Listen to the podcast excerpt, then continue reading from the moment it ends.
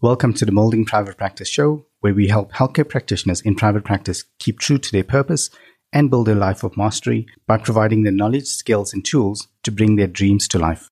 In this episode, we speak about becoming remarkable and growing personally with experiences. Hey, Shaz, ready to go? Hey, Oliver, yes.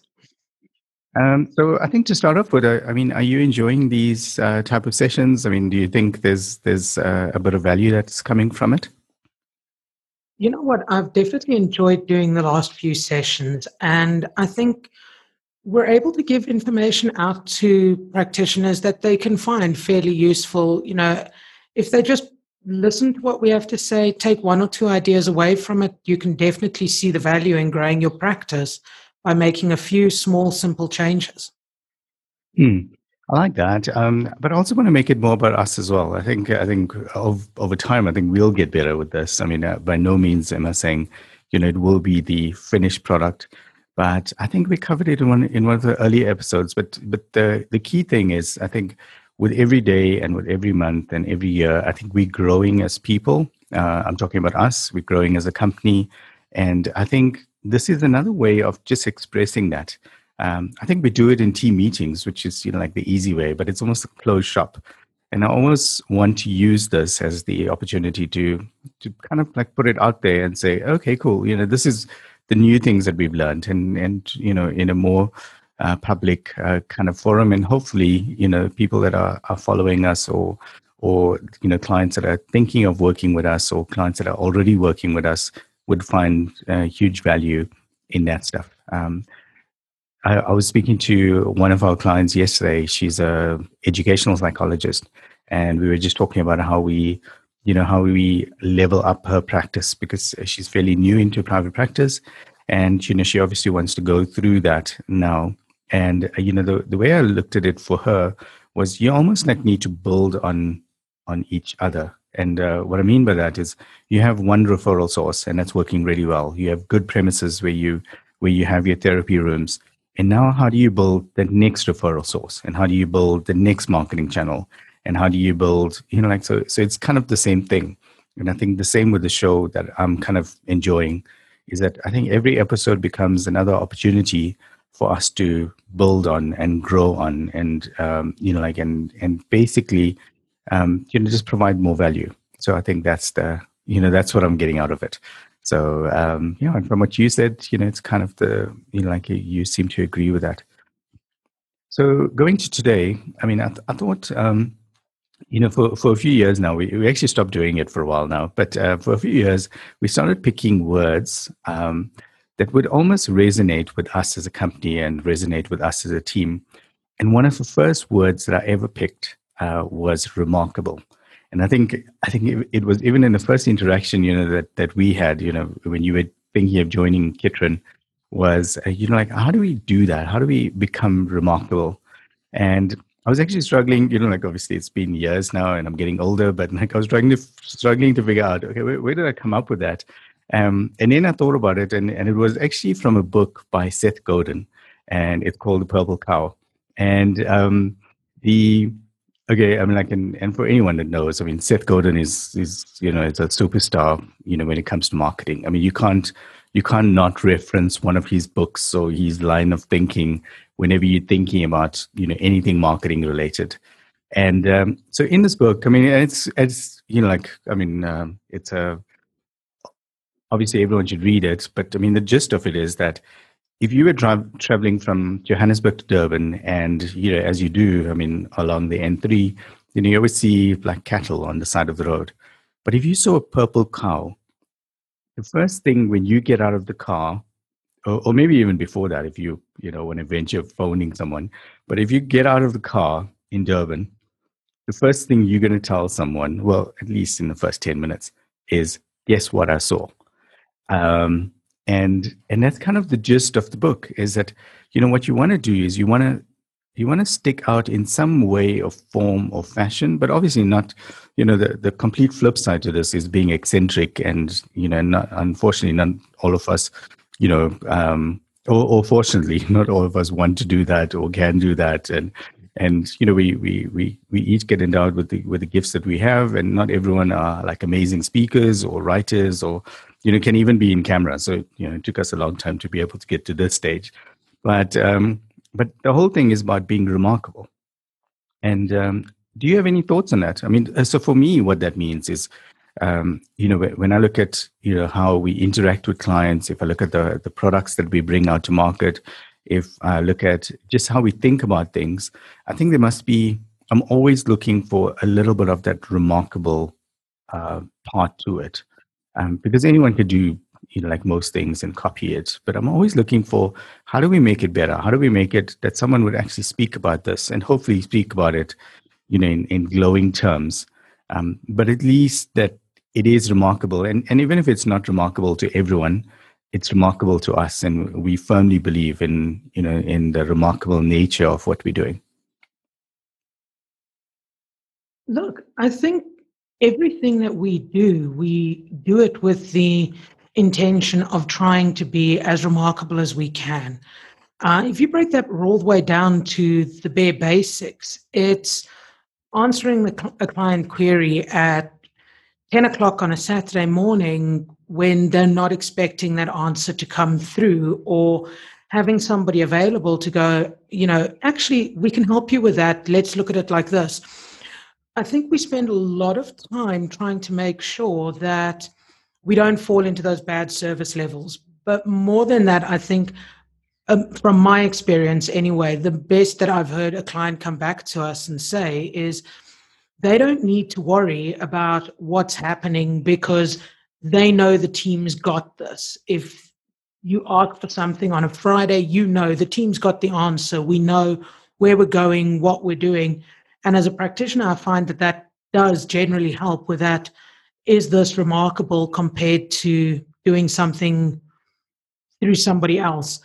From a personal level, I think we try in the office anyway to just make small changes, having really good bean to roast coffee for people when they come through for a meeting.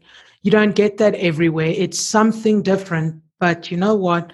When people leave, they kind of turn around and say, when I was at their offices, I could get a cappuccino, I could get a latte, and it wasn't just instant coffee. And that's just one step above. It's just that little bit extra that makes people remember who you are and remember what you're doing.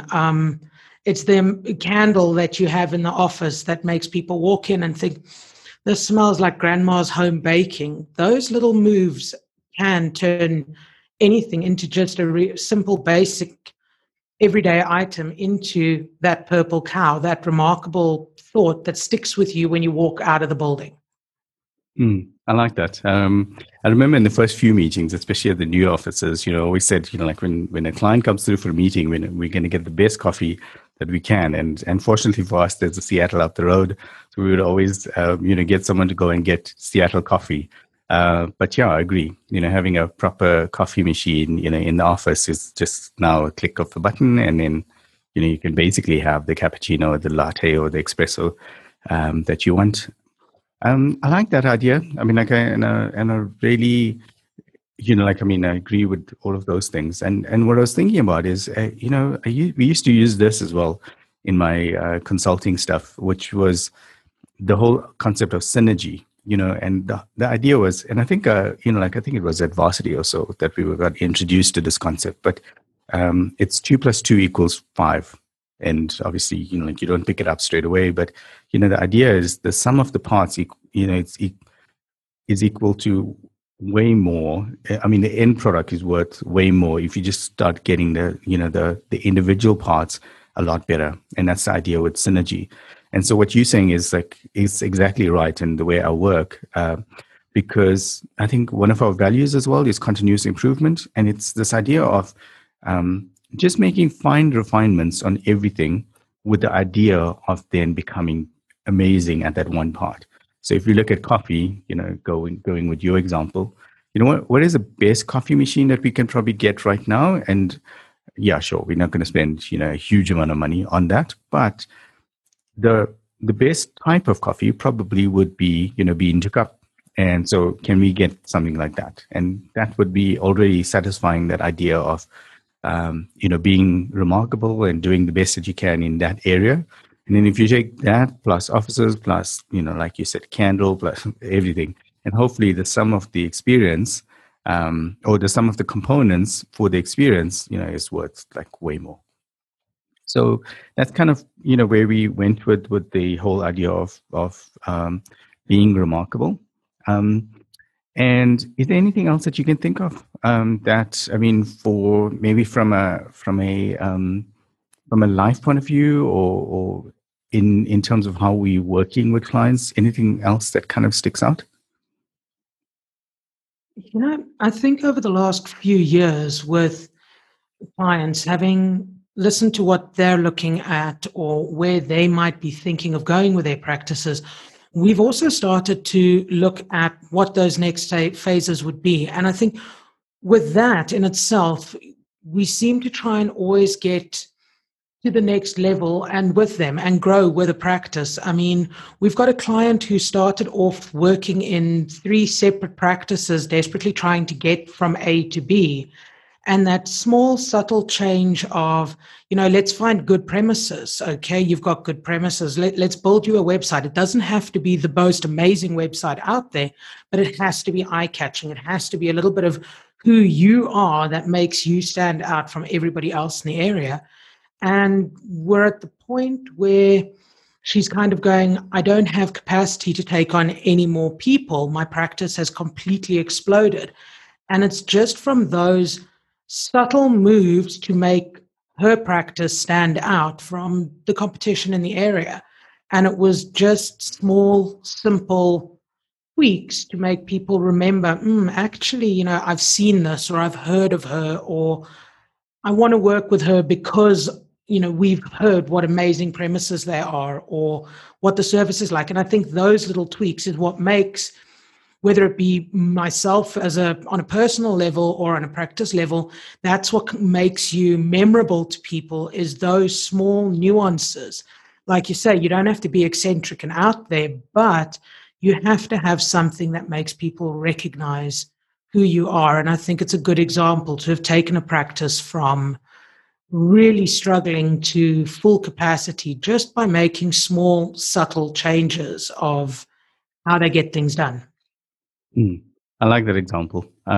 So I'm listening. I'm not sure if everyone's heard about. It's called Masterclass. So I almost think of like Netflix, but it's more curated content based on entrepreneurs and, you know, like basically thought leaders in their own fields.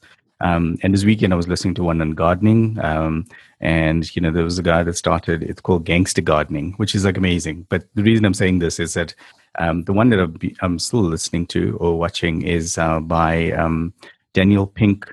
And I'm just going to get that name right. Yeah, it's Daniel Pink. And he talks about sales. I mean, again, you know, one of those sales and marketing kind of gurus. And he was talking about experiences. So, and you used it quite a few times in this discussion. And so when I actually if I had to say, how does this relate? I mean, we've said a few things in this discussion already, but how would this relate to a healthcare practitioner in private practice? I mean, what could they tangibly do? And what he spoke about was experiences. And I don't think we've mentioned that word so far, but you want to, and he said, you know, when you think about most things, you never remember the product or the, you know, what it cost, or sometimes you probably do, but you know, but what you remember is the experiences. You know, if you look at childhood, you know, someone asks, you know, what do you remember from childhood? You know, most of the time, according to Kim and according to the research that he said he's done, he said most people, what they do is they actually pick out the experiences rather than the toys or the things they got for Christmas or something like that. So even the Christmas thing, it would be the joy of unwrapping the gifts in front of, you know, with my family under the Christmas tree or next to a Christmas tree. And that's what they remember. So when I, you know, if I had to advise, you know, one of our clients or any healthcare practitioner in private practice, I would say concentrate on the experiences. You know, what do you want to deliver and how do you want to deliver that? And then you make refinements on that. So a simple thing like, you know, you never sent out the invoices on time and clients always had to beg you previously to do that, you know, and 3 weeks went by. Okay, how could you make a small change there, or maybe, you know, a change there that would get that part of the experience a lot better, and obviously reduce stress and stuff like that, and bring in more money because the invoice went out sooner. But how could you do that? And if you're a lot more deliberate with that, and you're a lot more, you know, like you have a list of those that you just wrote down, or you're keeping a note on your iPhone around that stuff, then over time you will get better at something. And that's the part. It's, you know, like we always forget how quickly things change and how different it is. But if you look back, you know, 4 years ago or 2 years ago, you know, is it better now or is it worse? And if you can answer on all of those areas that you've identified for your private practice, yes, it's better, then you're obviously on the right path. And you just keep on doing what you're doing and just refining until you get to that stage where you mentioned with the one client, I think I'm there, you know, and then it's all about maintaining and just keeping to that level. And then, I mean, still improving, but not as drastically as you probably want to do or had to do when you just started out, or when you know, before you got to that level that you wanted to. So I think that's something tangible for our clients. Again, if anyone is struggling for these ideas, you know, you can look at the content on our website or speak to us. I mean, we can definitely help with some of that thinking. But Shaz, coming back to, you know, in terms of, I know you mentioned one example. Is there anything else from a client point of view, or what you've seen us doing, or anything else, something tangible around remarkability?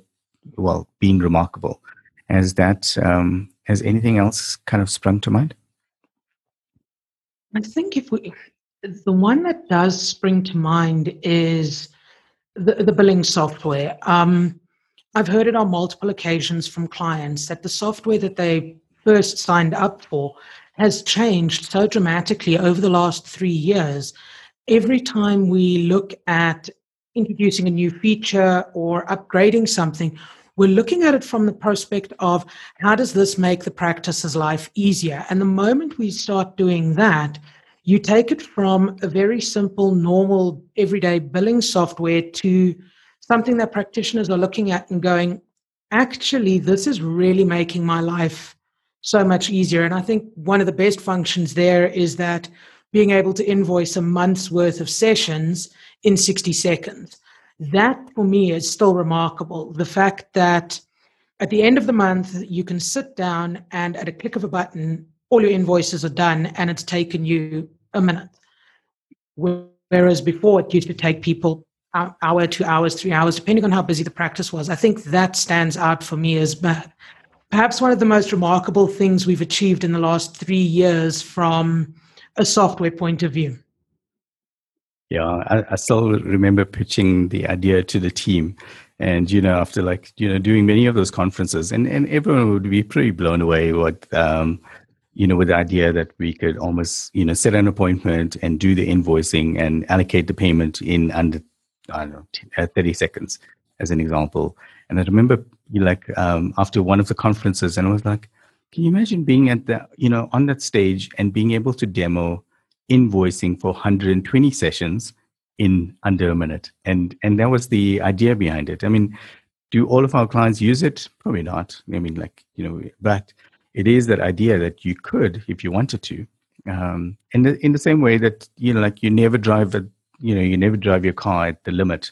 I mean, hopefully not, but you know, no one does that, you know, you can do that if you ever wanted to. That's what you have on tap. And I think it's the same kind of thing. And then I think that pretty much sums up, you know, what we, what we've been talking about around being remarkable. I do also want to say, I mean, again, this is more my personal experience, especially, you know, over the years, is sometimes when you do this thing that's remarkable, like when you saw that purple cow, you almost need to blink, and then, you know, maybe 5 minutes later, you almost have to think about it and say, did I really see that? You know, like, so maybe I got it wrong, you know, and I didn't see it. And the reason I'm saying this is, like, you know, for many years, I struggled with almost coming out with products that are too innovative and like too kind of ahead of the market or too. And you know, people would always look at that and it's like, yeah, that doesn't make any sense. And then it's almost like they get to that level where they do think about it and they say, okay, that makes a lot of sense.